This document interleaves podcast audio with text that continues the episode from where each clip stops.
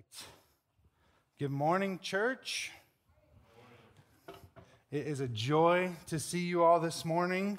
Um, as Pastor Josh mentioned, my name is Austin. I'm one of the ministers here at Flourishing Grace Church, and I'm stoked that y'all are here. Um, I don't know if you guys noticed this when you walked in, um, but Thanksgiving's over. It's time to start thinking about Christmas. Uh, we have some, some decorations and stuff like that, and uh, I know uh, in the life of the church, as we've talked about already, we call this season Advent, right? Um, and today is actually the first Sunday of Advent. And I know that there are some folks in here uh, who go, man, I thought this season uh, that we start thinking about Advent was called, or start thinking about Christmas is called uh, September, right? That's, that's what it is for my wife. Like September comes around and we're like, you know, Christmas carols and all that. But, and that might be true for some of y'all. Um, but in the life of the church, it's now. It's the fourth Sunday from Christmas that Advent begins. And really, Advent isn't about thinking about Christmas. That's not the, the point of Advent. Advent is about anticipation. It's about waiting with expectancy for the coming of our King, right? And so, this Advent season, we're going to do that by looking at different minor prophets. You know, so typically at Flourishing Grace, we go through a whole book of the Bible and we kind of uh, kind of take it in chunks of scripture at a time. We try to study the whole thing. This season for Advent, we're going to kind of do a flyover of four different books of the Bible. And so we're going to pivot from this series in Mark, and we're going to focus on our coming king and the minor prophets. And just so you know, uh, the minor prophets, I was just talking to Josh Gardner about this in between gathering. I don't think there's ever a time that I've read a minor prophet that I wasn't just like, whoa, God, I'm so sorry. You know, forgive me. Like the minor prophets are tough, but I think it's a good kind of a tough. And I think it's a kind of a tough that will help prepare our hearts for this season of Advent. Um, Advent actually means coming. It comes from the Latin word adventus. It means coming. And, and it's fascinating because the early church, the historic church, they actually started their year with the season of Advent. So we start our year on New Year's. The historic church, in their mind, they're going, man, I want to live this life radically oriented around the life of Christ and, and the gospel. We actually start our year with the anticipation of the king. And so during this season, uh, during Advent, what we do is we look back at the work that Jesus did for us but more importantly, we want to focus forward, right? We want to anticipate the work that is Jesus is going to do when he comes back in his second advent. And, and for those of us who are on this side of the resurrection, right, for, we are kind of forever in this season of Advent. We are perpetually in a place of longing, of waiting, of anticipating Jesus' second coming. And the truth is that, that while we're waiting, we don't always wait well. Right? There are times when we are waiting where we get distracted, where we'll start to drift. We can drift in our, in our worship, we can drift in our discipleship, and we can drift so far that our lives stop looking like the people who are waiting for their king. Our drift can become so drastic that it can cause us to miss out on the joy of a relationship with Jesus as we are awaiting his second coming. And this is where the people of Malachi found themselves right? These people, they were in this period of waiting, but they didn't wait well. They believed this lie that while they were waiting, they could just check the boxes of faith without actually being faithful. Right? They believed that their religious practices could make them righteous. And they became a people who did religious things, but they stopped following God. And I think for all of us, this is an easy trap for us to be in while we're, while we're in this perpetual season of waiting. We can get, a, we can get kind of caught up thinking that, you know, going to church and, and reading our Bible and, and serving, all these things make us good people. And so we do these things, these religious practices, and then we stop living as a follower of Jesus. This is a deceptive place to be right? Because in this place, we're lulled into this false sense of security, thinking that all of our religiousness can actually make us righteous. And then we neglect doing the things that actually bring about righteousness. And so, we, we, when we're in this place, what we need is Advent. Right? We need a breakthrough of Jesus in our life to help bring us out of this place and, and bring us back into a place of discipleship and into a place of righteousness. And so today we're going to confront that lie that we see cropping up in Malachi, this lie that, that religion can make me righteous. And we're going to discover three truths about righteousness. right? And like I said, we're going to do this by looking comprehensively at the whole book. Um, Malachi was the last book of the Bible written to the Christian church in the Old Testament. Like the last Old Testament book of the Bible, written about 430 uh, BCE. Um, we can assume it was written by a guy named Malachi. Malachi also means messenger. It doesn't really matter. The message of the book is still the same. Um, but this was God's final word to a people in waiting before Jesus had arrived. And so the first truth that we're going to see in our text today is one that we've already started to address, right? It's this, this truth that religion does not equal righteousness. Our religious practices will never make up for sinful living. Our religion will never make us righteous. And the Hebrew people that, that God is addressing in this book of Malachi, they had come to believe that if they did religious things, that they would be right before God.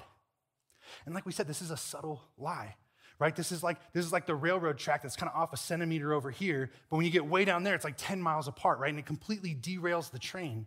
The people of Malachi were a people in waiting. They were people who had been released from Babylonian captivity, right? So they were under this Babylonian captivity. Um, the people of Malachi were the people who were uh, experiencing the second temple.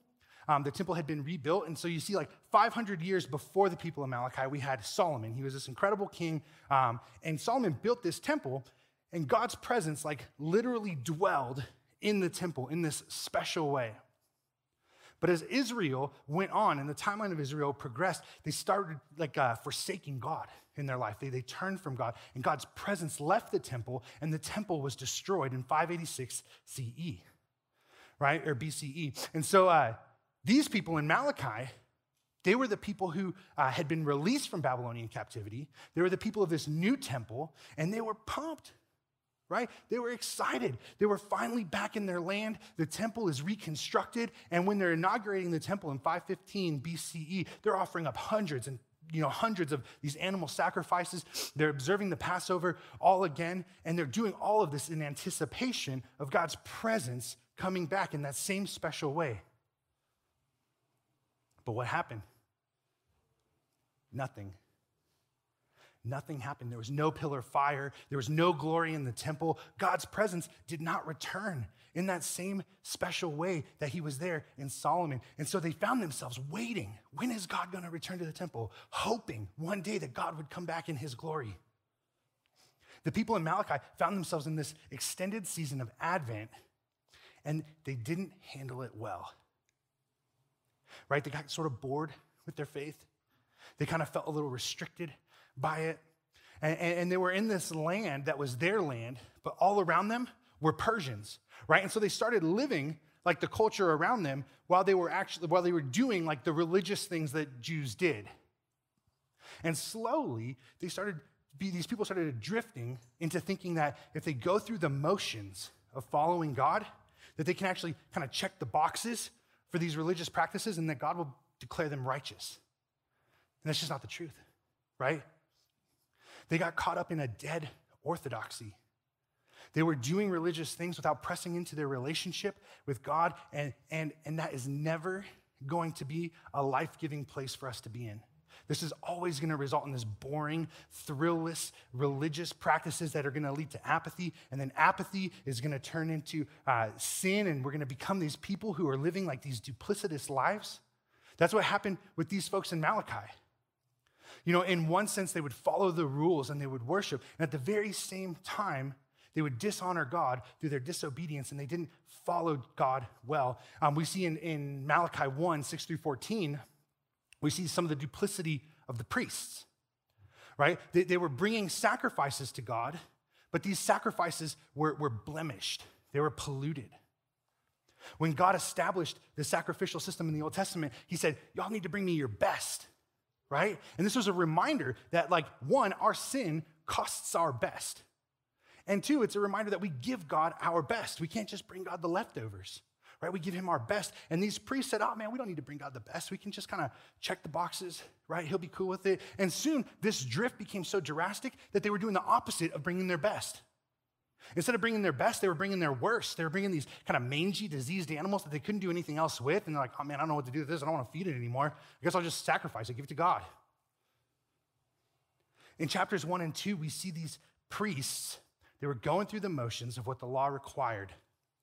They were doing religious things, thinking that God was cool with it.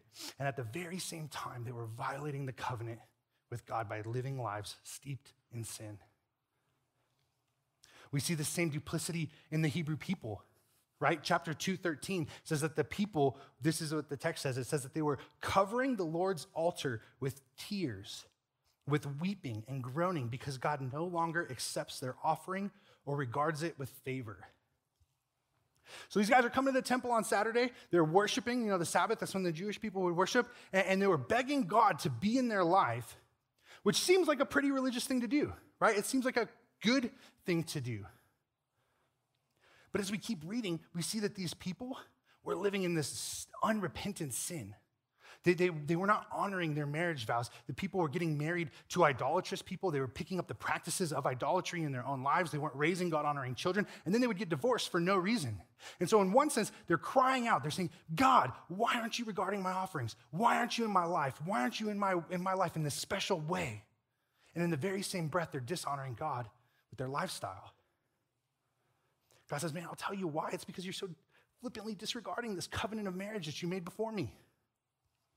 Right? We see this duplicity. These folks are the folks coming to church, begging God to be in their life, and as soon as they leave, they disregard life with their entire lifestyle. In 217, we see that the Israelites uh, were saying that evil is good, and they were saying that God was delighting in evil. In 3, 6 through 12, we see that they had become a selfish people who stopped living generously. And so the overarching uh, issue of these Israelite people in Malachi is that they were dishonoring the name of God while going through the motions of worshiping God. They were duplicitous, they were living segmented lives. They came to the temple, they did religious things on the Sabbath, and they went out living the rest of their lives for themselves. And the worship of Israel, that was once this source of renewal, this source of life for them, had degenerated into a dead religion. And, church, this can so easily happen to us, right? Especially when we're in this extended season of waiting, going, Jesus, when are you going to come back? Right? We can do Christian things without actually pursuing Christ. Our worship can become a cultural thing, or it can become this habit that we keep and that we maintain, but we're actually living like the culture around us. We can do the things of worship without beholding Jesus. And when this happen, our, uh, happens, our worship and our discipleship feels like a have to instead of a get to. Right? It feels like an obligation, and then that obligation turns into apathy, and then apathy turns into sinful living. And then we become these people who honor God with our lips and we deny Him with our lifestyle. And as followers of Jesus, we are called to give our best to God.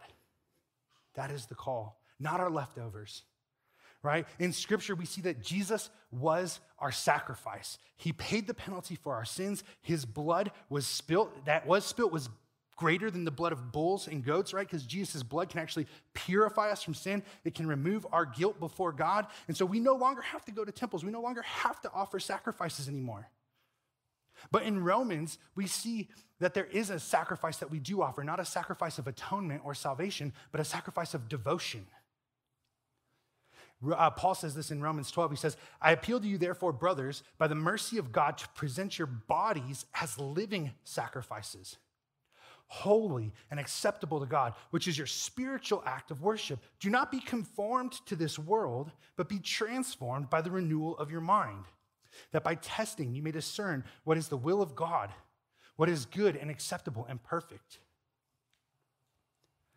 Our life is the sacrifice that we offer.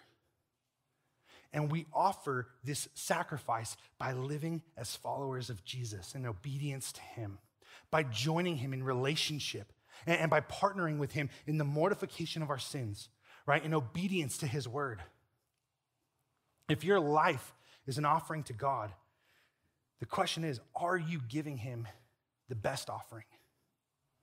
Or are you giving Him the leftovers? Right? Are we saying, Here, God, I'll give you this little part of me over here. I'm going to check that box of religion, but I'm going to give the whole rest of my life to this thing over here. And the reality is that we will know the answer to this question by examining our lives. right? What is the fruit of our life? If I take a step back and look at my life, am I experiencing the, the, the fruit of the Spirit? Am I experiencing love, joy, peace, patience, kindness, goodness, gentleness, self, uh, faithfulness, and self control, right? Am I experiencing these things? Am I, am I seeing other people encounter Jesus through my life? Right? That's how we will know. Scripture says, by our fruit, we are known. And so, are we a people who are calling evil good? Are we honoring marriage by loving and serving our spouse, by remaining faithful, by practicing self denial? Or are we defiling our marriage by putting our own needs first? Right? Are you forsaking your marriage covenant by lusting after images on the screen or imagining how your spouse ought to be in some sort of a fantasy? Are we people who are living generously knowing that the God who freely gave us the gift of salvation has empowered us to freely give all of us to Him and to His purposes. Are we living that way? When our worship stops short of our ethic and of our character, our worship becomes a dead orthodoxy. And my concern is that we can be a people who come here on Sunday morning doing religious things like singing and sitting under the teaching of God's word. And since we're doing these things, we think that we're righteous before God. We can say the right things when we're in a spiritual conversation. We can answer all the Bible trivia questions and we can sound super spiritual, but the truth is that we're actually far from God. And when we pull back the curtains of our lives, what we see is duplicity. We see a life where we're reading the Bible, where we're praying, where we're coming to church and we're checking all these boxes, but our lives look like the same as everybody else around us right? We're not giving ourselves to obedience. We're not, we're not giving ourselves to the self denial that, that living a godly life requires when our self wants to do things that are contrary to God's will. But since we're doing all these other religious things, we think, oh, yeah, I'm good, right? We're, we're showing signs of life, but really our faith is dead. And in these periods of deadness, what we need is a personal advent right? When, when our lives do not reflect true worship, our worship rituals become dead orthodoxies. Singing songs, sitting under teaching, receiving communion, it all becomes a dead orthodoxy, and none of it makes us righteous before God. And the truth is, we all know this. Like, we know this experientially, right? Like, I know uh, uh, I don't know if you've like read Christianity Today recently, but like you, you can't read an issue of Christianity Today or look at kind of Christian news without seeing some sort of story about a pastor or a ministry leader who has some sort of like, you know, spiritual abuse or sexual abuse or embezzlement, some sort of like grievous sin, right? And we read these articles and we're like, man, like it's sad. Right? We feel the grief of that in that moment. There are this whole spectrum, you know, these people that we look to as like heroes, and we see that this fall, and, and we feel this whole gamut of emotions. We feel sad, we feel confused, we're grieving. But the one thing that we don't ever do, we never do this in this situation. We never go, well, you know what? That guy did a lot of religious things, so he was pretty righteous. We never do that. We never say, oh, let's, you know, he might have uh, abused somebody, but he preached the Bible a lot, and that's pretty religious, so he's actually a good guy. We never do that. And that's because the things that we do, these righteous things, don't make up for our sinfulness. And if that's true in the big things and the things that we read about in the news for other people, it's true in our own lives with the little things, right? Our religious practices don't make up for our, our, our, our, our little sins, our, our white lies, our gluttony, our greed, our pride, right? Religiousness, religion will never equal righteousness righteousness comes from repentance. And this is the second truth that we see in Malachi is that righteousness comes from repentance. And we see a lot of this emerging out of Malachi 3 1 through 4. I'm going to read that for us. It says, Behold, I send my messenger, and he will prepare the way before me. And the Lord whom you seek will suddenly come to his temple, and the messenger of the covenant in whom you delight, behold, he is coming, says the Lord of hosts. But who can endure his day of coming? And who can stand when he appears? For he is like a refiner's fire and like a fuller's soap. He will sit as a refiner and a purifier of silver, and he will purify the sons of Levi and refine them like gold and silver, and they will bring offerings in righteousness to the Lord. They will offer, they, then the offerings of Judah and Jerusalem will be pleasing to the Lord, as in the days of old, as in the former years. What he's saying is that after this repentance, this refinement happens, we're able to offer sacrifices of righteousness that are pleasing to the Lord. And what this is, this is a prophecy about somebody who's really closely associated with Advent, right? This is talking about Jesus's cousin, John the baptizer. And, and, many of us remember the story of John, right? Uh, this incredible birth. Luke 1 and 2 kind of detail this message. John's uh, father, Zechariah, was serving as kind of like this lead priest in the temple, and he's visited by the angel of the Lord who tells him that he and his wife, Elizabeth, will have a baby, right? Both of these people are past child rearing years, and so this is a miraculous baby. And then this angel says that this baby will have the power of Elijah, that he will turn the hearts of Israel towards God. This baby will prepare the way for the Lord. And then as the story unfolds, we see that the angel Gabriel appears to Mary, or to Mary, and he tells her that she too will have a baby. And Mary's shocked, right? She's engaged. She's not married. She's never been with a man, and yet she is going to have a baby. And the angel tells her that this baby will be named Jesus and that he will be great and he will be called Son of the Most High God, and, and, and that he, the Lord will give him the throne of his father David, and that he will rule forever, and that this kingdom will have no end.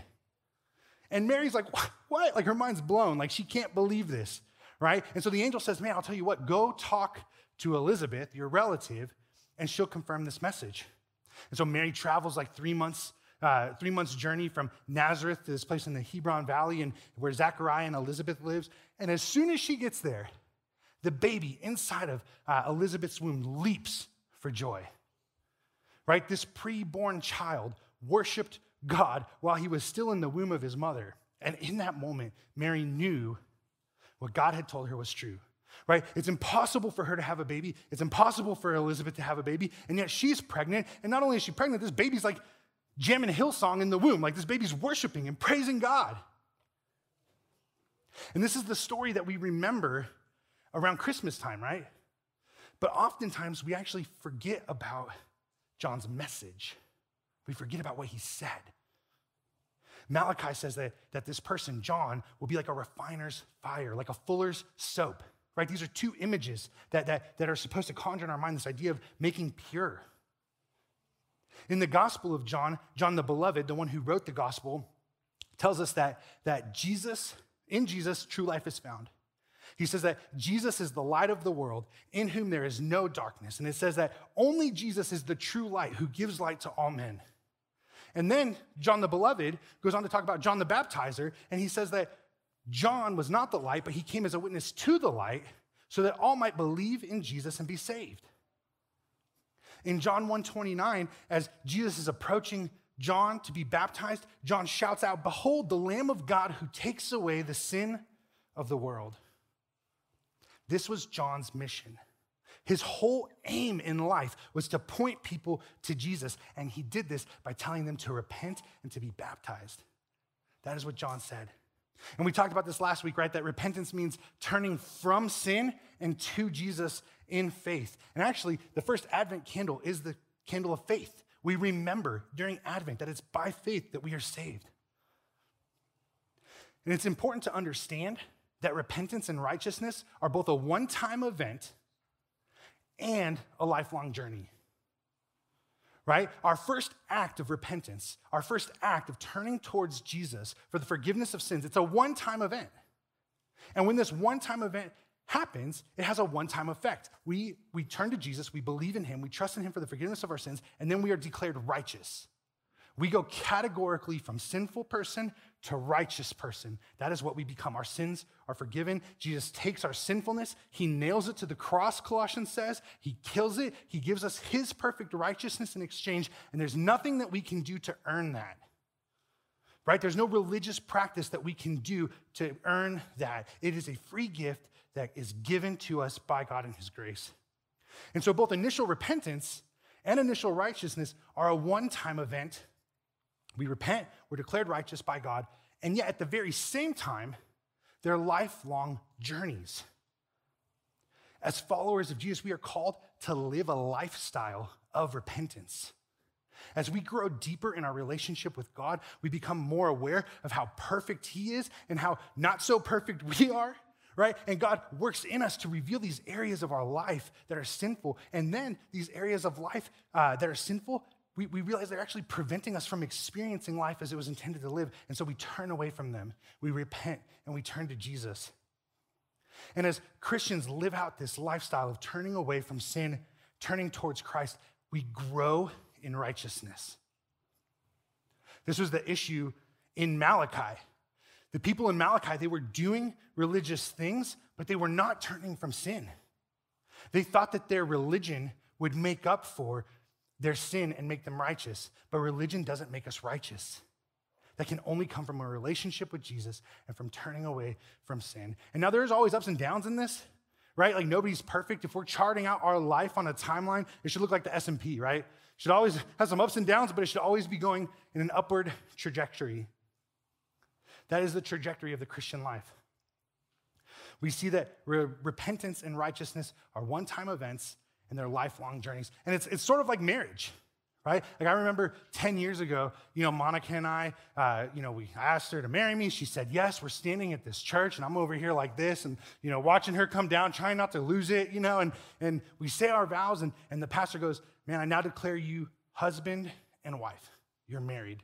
You were categorically single, and now you are categorically one flesh. That is who you are. But we realized pretty quickly in being into being married that we weren't really like good at being one flesh, right? Like we were pretty different. I'm an extrovert, she's an introvert. I like it cold, she likes it hot. I think Christmas starts December 25th. She thinks it starts in September. You know, it's like this is, this is we're different. But as we love one another, as we serve one another, as we give ourselves to the process of marriage, we become more unified. We become more one flesh. We become more married. Marriage is a one time event and a lifelong journey. And it's not an easy journey, but it's a good journey. It's a rewarding journey and a fulfilling journey. And the second you stop giving yourself to that journey, you start enjoying marriage less. And our relationship with Jesus is the same. We enter into this relationship through repentance, we are made righteous, and we join him on this journey of repentance, and we grow in righteousness. And it's not always easy, but it is always good. And so, if we want to be righteous, we must live a lifestyle of repentance, forsaking sin, and living out our faith. This was the message that John the Baptizer taught, and it's a vitally important message right? It's vitally important for us to grasp this because the ramifications for rejecting this message are tragic. They're tragic. Listen to what uh, John says in Matthew 3 11 and 12.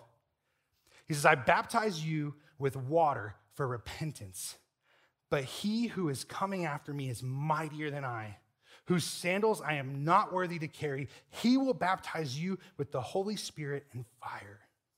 His winnowing fork is in hand, and he will clear his threshing floor, and he uh, clear his clear his threshing floor and gather his wheat into the barn, but the chaff will be burned with unquenchable fire. Right? That's a hard message. God raised up John the Baptizer intentionally as a precursor to Jesus to make his people aware of their sin so they could repent. And in that repentance, there is righteousness. And this is vital because there is a judgment coming. There will be a day when every single person in this room will stand before the living God and be judged. That is an actual day. That is an actual future event in his or in the future that will happen. Right? We see this in Malachi 3:5. Malachi prophesies it, you know, 2500 years ago. He says, "Then I will draw near to you for judgment." I will be a swift witness against the sorcerers, against the, adul- uh, the, uh, the adulterers, against those who swear falsely, against those who oppress the hired worker in his wages, the widow and the fatherless, against those who thrust aside the sojourner and do not fear me, says the Lord of hosts. This is why we need Advent, right? And in this season, we beg Jesus to break in. And when Jesus breaks in, we see ourselves for what we really are. And in that moment of honest self recognition and repentance, God will break in on us and he will make us righteous before Jesus. Because when we stand before God on judgment day, he does not separate good and bad. right? He's separating righteous and unrighteous. And there are plenty of folks that seem like good folks, but they haven't trusted in Christ alone for the forgiveness of sins. They're not, they're not repenting. They're not, they're not living in such a way that would show they're followers of Jesus. And those people are going to be rejected. And there are plenty of people that we would say are a bad person. They've done some terrible things, but they have called out to God. They've repented. They've asked for forgiveness. And God, in His loving mercy, says, I forgive you. Enter into my rest. There is a coming judgment. That is what we think about in Advent. We look forward to the day when Jesus is coming because right, those who are righteous will await judgment with joy.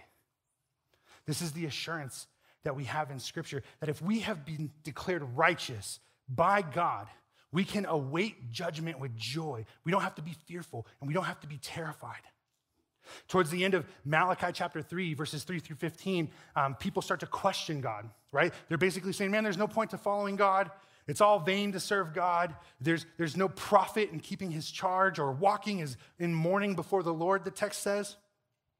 They say that the, that the evildoer prospers, that they put God to the test, and that they escape. And then there's this other group of folks right after they speak up in, in, in this kind of message of Malachi, and, and they're the ones who fear God, who have repented, who have been declared righteous. And as the Lord looks upon them, he places them in what the Malachi says is his book of remembrance. So, this could maybe be an actual literal book in heaven where God keeps things. It could be a metaphor for God remembering. Either way, it's fine. The message is still the same, right? God looks down upon those who fear him, who have repented, and who walk in repentance. And to all those who remain faithful to him, he promises to remain faithful to them. I love what Malachi says about these people in verses 17 and 18. He says, They shall be mine, says the Lord of hosts in the day when I make up my treasured possessions, and I will spare them as a man who spares his son who serves him. Then once more you shall see the distinction between the righteous and the wicked, between the one who serves God and the one who does not serve him. All these other people, they're saying, God, look around. There's no point to serving you right? The wicked are just doing whatever they want and they're getting away with it. There's no point to obeying your commands. There's no point to walking in repentance. There's no point in being righteous. And God's saying, Yes, there is. There is a point, right? There is a point. You must, you, you, you faithful remnant, you are my treasured possession. You who have turned to me in repentance, you will be separated from the wicked on the day of judgment. And, church, if you are in Christ, you are his treasured possession. And we have the assurance that God doesn't lose his treasured possession. He holds it tightly like a kid with their favorite toy, right? God doesn't lose his treasured possession. Early on, we said that there's nothing that we can do to earn our salvation. And the beautiful assurance that we have in the gospel is that, that there's nothing that we can do to lose our salvation. Malachi 1 talks about the election of his people. He said, I have called you, I have made you my people. Malachi 3 6, uh, you know, he's saying, I'm not judging you because he says, For I, the Lord, do not change. Therefore, you, O children of Jacob, are not consumed. He said, I've called you, I've made you mine, and I do not change. Therefore, you are not consumed. What we are seeing here is that, that God has chosen his people, he doesn't change, and that those who have trusted in him and repented of their sins they will not be consumed by judgment. And God, in His grace, gives us all the opportunity to repent, the opportunity to turn to Him. In the New Testament, I love, I love how Paul puts it, right? He has this brilliant gospel exposition from Romans 1 all the way to Romans 8, explaining how people are saved, right? Explaining that we're all sinners, that we're all in need of grace, and it's by faith alone that we're saved. Romans 1 through 8, right? And then at the end of chapter 8, he says this He says, For I am sure that neither death nor life, nor angels, angels nor rulers, nor things present, nor things to come, nor powers, nor height, nor depth, nor anything else in all creation will be able to separate us from the love of God in Christ Jesus our Lord. That's beautiful.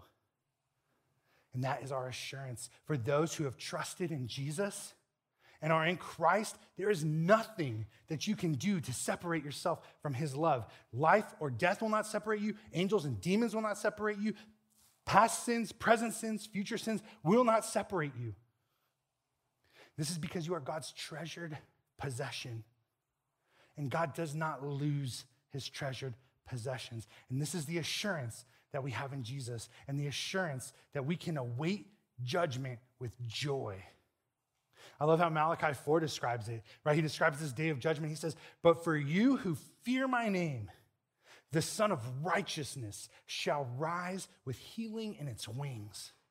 You shall go out leaping like calves from the stall, and you shall tread down the wicked, for they will be ashes under the soles of your feet. On that day when I act, says the Lord of hosts. This is the assurance that we have. We have the promise that one day there will be another advent, right? Another coming of our King. And when he comes, he's literally bringing heaven with him to earth, right? This whole concept of us being these disembodied spirits, that's not the Bible, that's Plato, right? Scripture tells us that Jesus is bringing heaven to earth and he is making a new heavens and a new earth, a perfect one with no suffering and no pain and no anxiety, and no loneliness and no fear and no death and we will live in glorified physical corporeal bodies on this new glorified earth in the presence of Jesus, whose glory is so radiant that we don't need the sun because his glory lights the day. This is our promise. And this is the joy that we have to look forward to that when that day comes, we will be like the calves leaping from the stalls, right? We'll be so overwhelmed with excitement and joy that we will be jumping in celebration. In Christ, if you've been declared righteous, you can await this day with joy. I remember uh, uh, I was leading this thing called Alpha in Texas. We've done it here before. Alpha is an incredible place. It's an, an environment where uh, people who have spiritual questions can come and ask those questions in a safe environment. There's no judgment, there's no like guilt or shame. We, we set up tables and we have a meal together. We watch these videos that kind of ask the big questions in life right? And then discuss them from a Christian worldview with the understanding that not everyone around the table has the same view. And so we talk about it. And I remember there was one time that I was like leading this group, and there was a guy there um, who, who claimed that he was like formerly a Christian. He's not a Christian anymore. And he said, Man, I just, I can't believe in God because like evil. Because like all of the, the sin and the wickedness in this world, like if, if God is real, and if God really did send his son Jesus to earth 2,000 years ago, why is there still evil? I was like, man, that's a great question.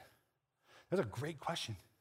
And, and, the answer is that because God is gracious, because God is slow to anger, abounding in steadfast love. Because if Jesus would have brought his righteousness, if he would have come and vanquished all evil, none of us would be here right now. The new heavens and the new earth would be established, and it would just be God, and there would not be a single person here because there's no one who is righteous on their own merit. We all need Jesus to be righteous. And so, God, in his loving kindness, he came twice. God the Son condescended. He came once and he's coming again. I'm sorry, he has two advents. And the first one, he came as the suffering servant who would take upon our sins and who would reign victoriously over them at the cross. And in the second advent, when Jesus comes back, he's coming as the warrior king. He is coming to bring his kingdom to earth and to vanquish all evil. And if you have not been declared righteous, you are going to be a part of that vanquishing. And that is a scary place to be. Malachi talks about this day in Malachi 4:1. He says, For behold, the day is coming, burning like an oven, when all the arrogant and evildoers will be stubble. The day is coming that shall set them ablaze, says the Lord of hosts, so that it will leave them neither root or branch. All wicked, totally obliterated down to the root. There will be a future judgment. And if you have not trusted in Jesus alone for the forgiveness of your sins, repenting them and being declared righteous by God, that is the fate that awaits you. I don't say that lightly. I say that with the tone of saying, no, be a person who asks God to forgive your sins. It's a free gift that He wants to give you. Right? There's a day of judgment coming and there's a terror. But if you have repented, if you have turned from sin and trusted in Jesus for the forgiveness of your sins, that day will be a day of joy. It will be a day of excitement. It will be a day of celebration. For those of us who are in Christ, this world is the closest thing that you will ever experience to hell. Right? The pain and the suffering of this world, this is as bad as it gets for you. And in the midst of it, you still have the joy of the Lord. But if you're not in Christ, this world right here, this is the closest thing to heaven that you will ever experience. Right? This is it. It does not get any better.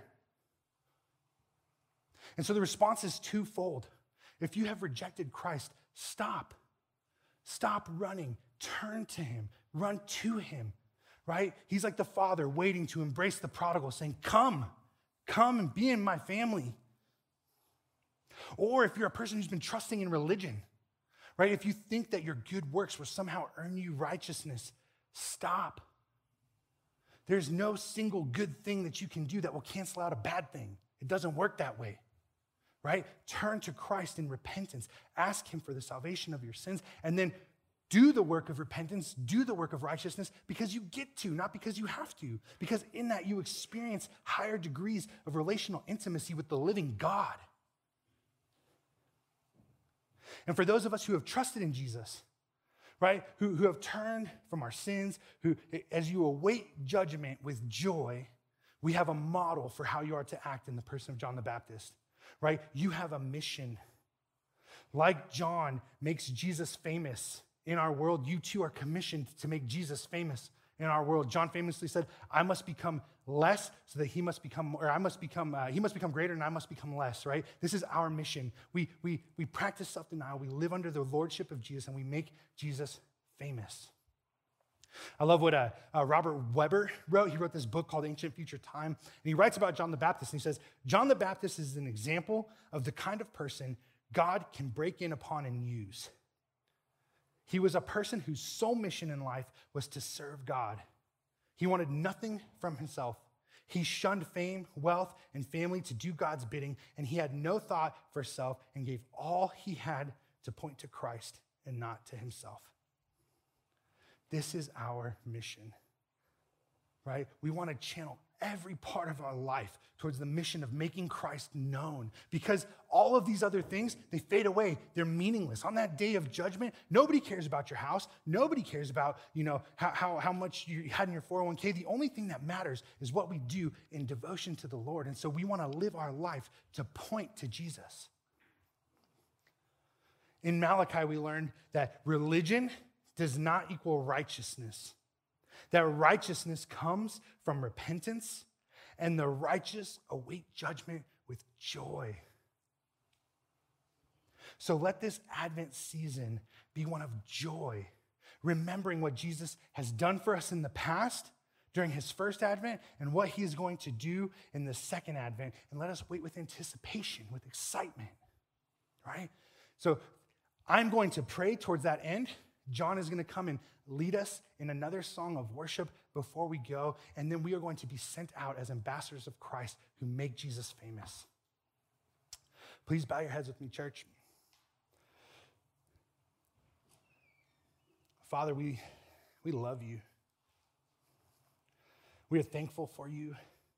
We are thankful for this church, for this people of God who have gathered together to worship your name. We don't take it for granted. We know it's a gift from you. Every good and perfect gift comes from you, God, and we know that, and we're thankful for them. And God, we ask that by your grace, that you would help us to become a people who represent you well. Help us to be a people of repentance, who turn from sinful living, who are not checking boxes of religion while living lives that dishonor you, God. Help us to, to worship you in spirit and in truth, God. Let us be a people who love you fully who experience you in fresh ways. God, I pray for, for our church now that, that you would pour out your grace in fresh ways over this next week, God, and that as they spend time with you, that it would be refreshing and exciting and joyful. We ask that you would continue to make us a joyful people who anticipate your second coming, God, with reverence and repentance. We love you and we praise you. In Jesus' name, amen.